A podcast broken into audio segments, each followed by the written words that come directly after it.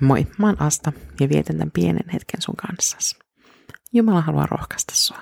Kun mä ajattelen omaa suhdettani Jeesukseen ja miten sitä rakentaisin ja ylläpitäisin, niin mä alan automaattisesti ajatella kaikenlaista tekemistä. Raamatun lukemista kädet hiessä ja rukousta polvet ruvella ja rystyset valkoisina. Mutta enemmän kuin noita, niin Jeesus haluaa olla meidän kanssa. Ollessaan maan päällä Jeesus kutsui seuraansa 12 opetuslastaan – Markuksen evankeliumissa sanotaan näin. Markus 3 ja 14. Nämä 12 Jeesus kutsui olemaan kanssaan. Lähettääkseen heidät toki sitten myöhemmin saarnaamaan ja viemään sanomaan Jeesuksesta. Mutta oleellista oli, että Jeesus halusi olla heidän kanssaan. Viettää aikaa ilman sen ihmeempiä aktiviteetteja.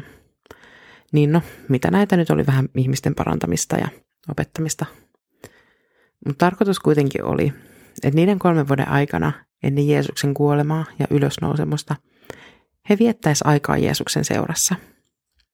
Jeesus halusi oppia tuntemaan opetuslapsensa ja vielä tärkeämpänä, että opetuslapset oppis tuntee Jeesuksen. Niin ihmiset tutustuu. Puhumalla toisen ihmisen kanssa oppii paljon, mutta tärkeää on myös ihan vaan olla toisen ihmisen seurassa. Luultavasti parempiakin esimerkkejä löytyisi, mutta tässä on jaettu tuomarien kirjasta. Tuomarien kirjaan luku 1 ja 19. Herra oli Juudan heimon kanssa. Tämä luku kertoo tilanteesta, kun Kanaanin maata vallatettiin Joosuan kuoleman jälkeen. Jumala oli heidän kanssaan. Tässä tilanteessa oli toki kyse mitä suuremmasta aktiviteetista, mutta Jumala ei vaan lähettänyt Juudan heimolaisia matkaan, vaan hän oli koko ajan heidän kanssaan. Kaikki toi, raamatun lukeminen ja rukoileminen. Käyminen seurakunnassa ja ehtoollisella on tärkeitä, eikä niitä tule laiminlyödä. Ne rakentaa sun uskoa ja pitää sen hengissä. Mutta muista Jeesuksen kanssa oleminen. Kohtele Jeesusta niin kuin ystävää. Hengaile hänen kanssaan. Tutustu Jeesukseen persoonana. Ja opettele sen kautta näkemään, että miten Jeesus näkee sut ja ihmiset sun ympärillä. Rukoillaan.